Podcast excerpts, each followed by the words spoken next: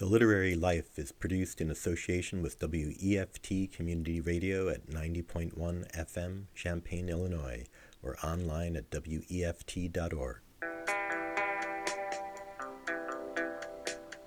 Hi, I'm Amy Hassinger, and this is The Literary Life. All writing is a dance with meaning and music.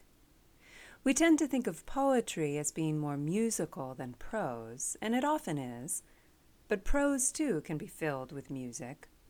By music, I mean writing that pays attention to rhythm, to the accents of each syllable and the way those accents interact, as well as sound, the subtle inner rhyme, for example, of words that share the same vowel, or the alliterative flourish in a certain emphatic or playful line. We tend to be such visual beings. Most of us experience the world primarily through our eyes, and unless a noise is sharp or loud or otherwise striking, we don't always hear it.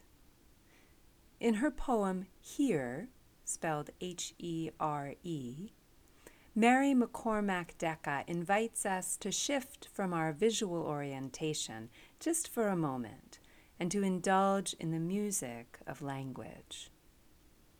The poem speaker closes her eyes and listens to, quote, sound bringing story, in Deka's words. So I invite you to follow suit. Close your eyes and open your ears. Listen to the music of Deka's language in this poem. Here. Ice breaks into silk, and the sun spins its strands light handed as an old woman at her loom. The sun closes my eyes. And without sight, it is sound that brings story. Sound that pulls reeds up through ripples, stretches arms out until fingers touch sky, stars, sitars, instruments whose strings weave night and day together pluck, and the moth glow moon hums, hovers in air. Pluck, and up leap grasshoppers, up leaps whistle from tongue. Twigs bend, a blue jay's wait, calls resonate in the cold.